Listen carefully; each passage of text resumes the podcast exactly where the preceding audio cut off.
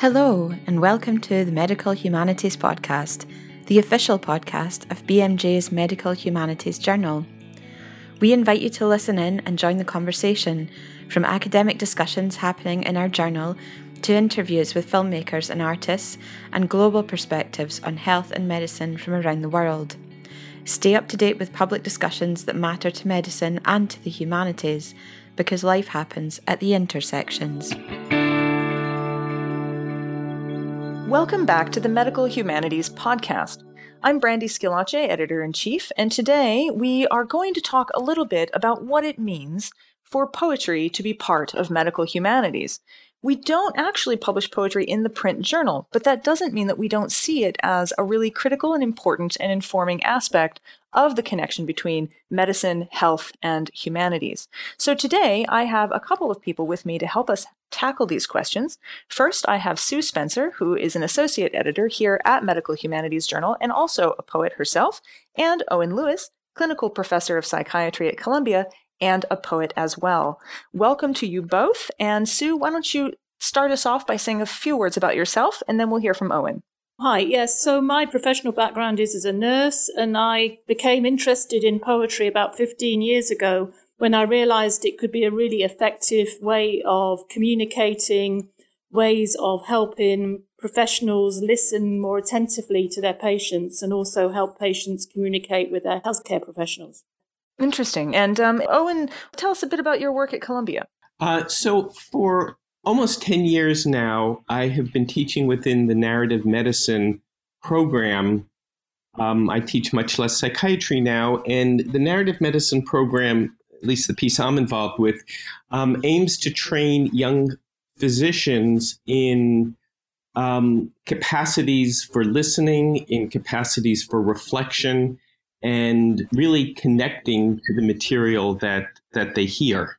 Mm-hmm. So, you know, here at Medical Humanities, what we value most is a conversation where humanities and medicine are given equal time and equal respect, and where they share expertise between them. So, for instance, a literary scholar and a poet, and also a medical practitioner, are able to speak together for mutual benefit. Um, and so, one of the things that I think is valuable is to look at the ways in which poetry uh, by poets is very is often a disruptive kind of thing. It's it's something that allows you to to explore things that haven't been explored in other ways. And I think this gets back a little bit to what Sue was saying. So, Sue, as someone who's worked with patients and also is a poet yourself and aware of these literary traditions, um, in what ways do you think poetry is itself kind of empowering or disruptive? I guess it can do both, and the disruption can be empowering in terms of being able to see things very differently.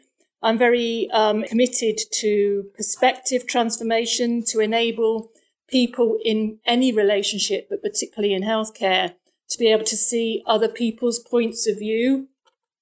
And poetry, well written, powerful poetry with its imagery and metaphor can really disrupt um, people's ways of thinking about things. So helping them see familiar things in a different way. Okay.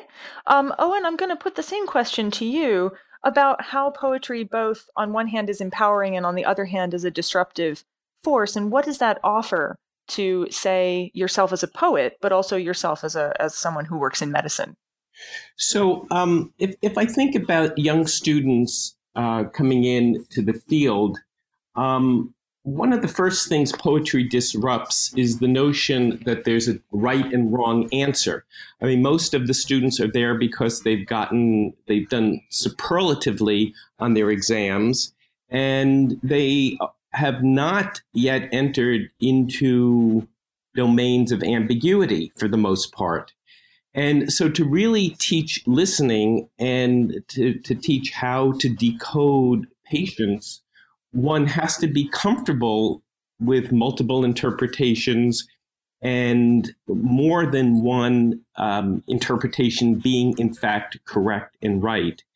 And the use of poetry, I, I find especially helpful because of its condensation, because of its compression, and it, it can be looked at, reflected upon, and then reflected upon the reflections in group and suddenly the the students expand their notion of what is right and wrong, expand the, the notion of multiple meanings, and uh, poetry is just a marvelous vehicle for accomplishing that. Okay, that's really interesting. Now, I was a literary professor who taught poetry for several years at the collegiate level, um, including graduate students.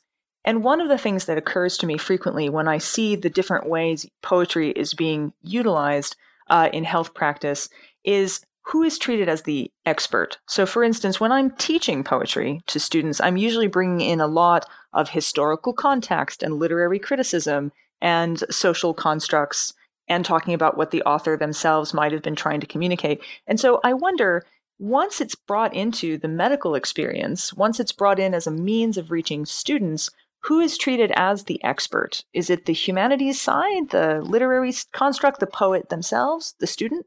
Um, well, I, I think that, that at least in the kinds of exercises we engage in with our students, there's a leveling. Um, and let's say the novice, the student who is a novice at interpreting poetry has as much validity as the literary scholar um, who may be conducting a conversation because it, it's really pitched at the level of personally connecting to the material and trying to decode what is seen and heard in the material. Okay, so there's an interesting point about accessibility here then. Um, Sue, what do you think? I guess sometimes it can, particularly when I've been working with very experienced healthcare practitioners, very senior staff, um, reminding them of literary knowledge and um, maybe the language uses within the poems actually kind of bring us back to talking about knowledge and different uses of knowledge within the medical field, which has often been seen as kind of excluding you know, privileging particular knowledge over others. And so the so poems can actually um, fuel a debate about you know, who is the expert? And that, that in itself can be um, particularly rich in terms of helping people recognize uh, different ways that people might look at the same thing. Mm-hmm. That's really interesting. So, I have another question, and that is um, it sounds like there's lots and lots of good things about integrating uh, the reading of poetry into a curriculum.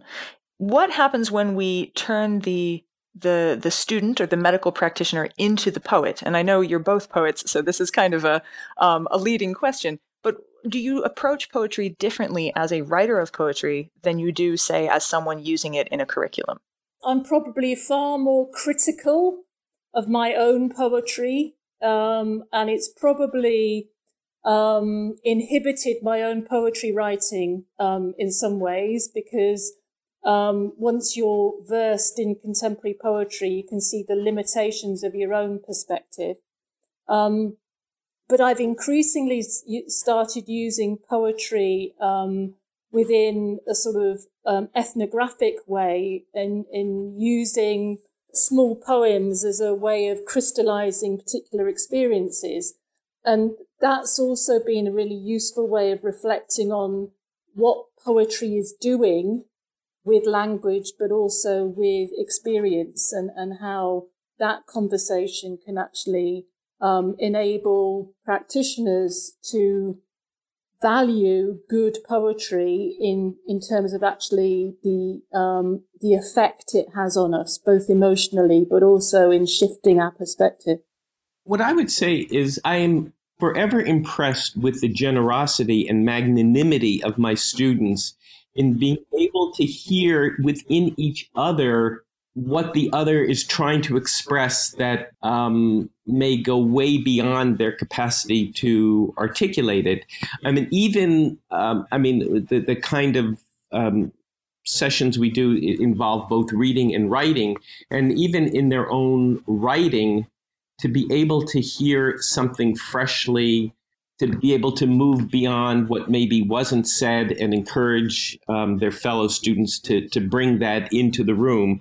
Um, I, I, think having a, a, a small-ish trusting group is very essential for um, sort of moving beyond one's own standards of the poem. And, and again, what I do in my own poetry, um, I don't expect the students to do, but um, it sort of keeps me very fresh and um, um, not wedded to any, you know, one particular mode of expression, which then opens up um, the capacity to hear all kinds of voices and, and all kinds of modes of um, presenting poetry.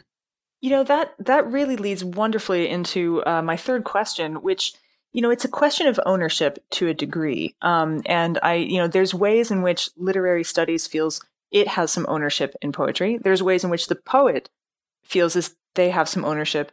There's ways in which the reader feels they have ownership, right, of a poem. So the question I have is, um, in what ways can poetry, uh, and and this is true of other forms of creative expression, I think, get beyond the disciplinary boundaries, right? Beyond med school, beyond literary studies. In what ways can it empower patients, minorities, uh, those whose voices aren't normally heard? I guess what I'm asking is, what's its capacity for change?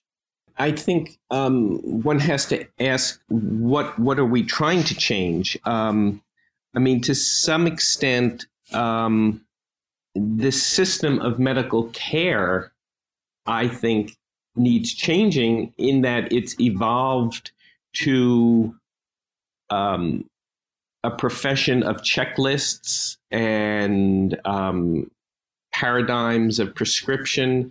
And the role of listening and the connection between patient and doctor um, has been frayed. So putting an intense um, dwelling on narrative representation um, is is extremely important in sensitizing both young and more experienced practitioners to the role of language to connect us and and it's really uh, you know i like to think sometimes that um, what I find so refreshing about teaching poetry in medical set- settings is that I feel like the poetry does real work in the world. And, um, you know, when I'm with my poet colleagues and, you know, sometimes at a reading of just poets, I mean, it, it, it can become quite insular. And, and yes, we're, we're so pleased to hear one another, but is it, is it really doing work in the world? And I never question that in in the medical setting. Hmm. What do you think, Sue? I guess because I I've become more and more committed to sort of uh, poetry as a form of being able to kind of explore social justice and influenced by Audre Lorde and Adrienne Rich in terms of their writings, you know, 20, 30 years ago and and being able to kind of address inequalities and uses of power within society. And, and I believe that's the disruptive edge that we still need to explore a bit more, particularly in the UK, because it can, like Owen's saying, it can feel quite comfortable in your own insular group. Um, and that there needs to be some way of being able to kind of explore this so that we're not all very comfortable with each other, but actually there are some frictions where people are maybe disagreeing about certain issues, but then honoring the fact that knowledge can be created from that and that if we recognize where there are um, injustices and that we can actually acknowledge that those need to be addressed, then poetry may be a very powerful way of doing that. That's very true. And, and poetry, um, since I used to have to teach the history of it, uh, poetry has a long history of that, right? Uh, th- there's a, a, way in which it was um, sometimes quite veiled attempts at getting information out there that might not be allowed to be spoken. I'll use Walt Whitman as an excellent example of that, um, and some of the beat poets too. Um, what about patients writing poems to other patients? I think we live in a world now with between um, patient platforms and uh, people going online into these these communities of, of illness and and disease and wanting to discuss this with other patients.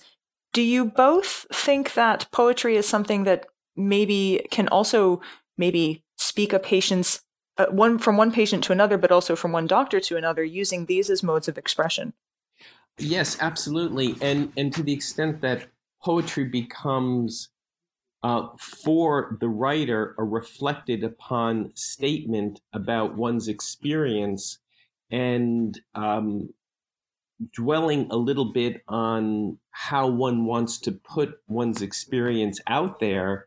Um, I mean, as long as as there are forums that that really invite conversation, um, I, I think it becomes a very powerful tool of connecting or uh, uh, of, of allowing patients to represent their their real experience, which then calls out from others a truer kind of response. Okay, yeah, I can I can see that. And Sue?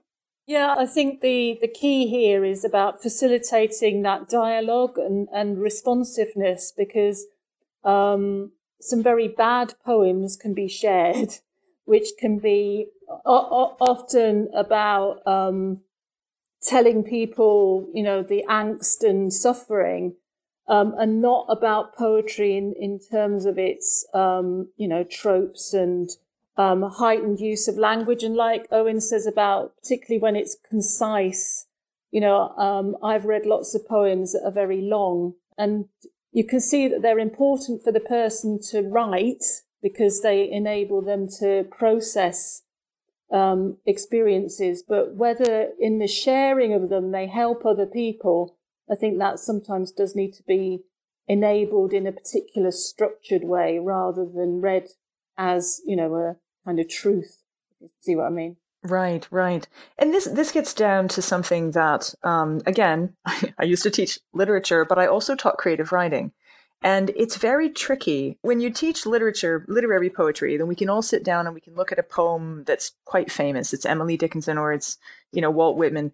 And everyone can kind of come at it as readers and bring something fresh to it. When you're teaching creative writing, it's much harder as a professor to know how to bring a critical eye to something. Um, for instance, if I'm not critiquing it to publish it, what what is my role as a professor? Do I tell this person who has just written a poem about, you know, some deeply traumatic experience that it is a quote unquote bad poem? Um, I might not publish it, but does that make it bad? So, and I think that that's another thing that there's big differences between poetry as something that we read and poetry that is something that we practice as a means of self expression? When I'm teaching um, the craft of, of poetry writing, uh, particularly with medical students, um, I'm, I'm not trying to um, you know have them write the most accomplished poetry. I, I want to advance their capacity to express things in a meaningful way. So, for instance, um, we do group editing, and I can often show them, um, well, if we let go of the, these words and, and change a line break or two and, and, and rejigger the stanza structure, if they see um, a stronger emotional expression begin to emerge, they get very, very excited. So it, it's really step by step teaching craft um, not so much the question is it good or is it bad, but have we made it better? Have we made it more meaningful? Have we made it more impactful? And when they, they taste that excitement, they really, really take off.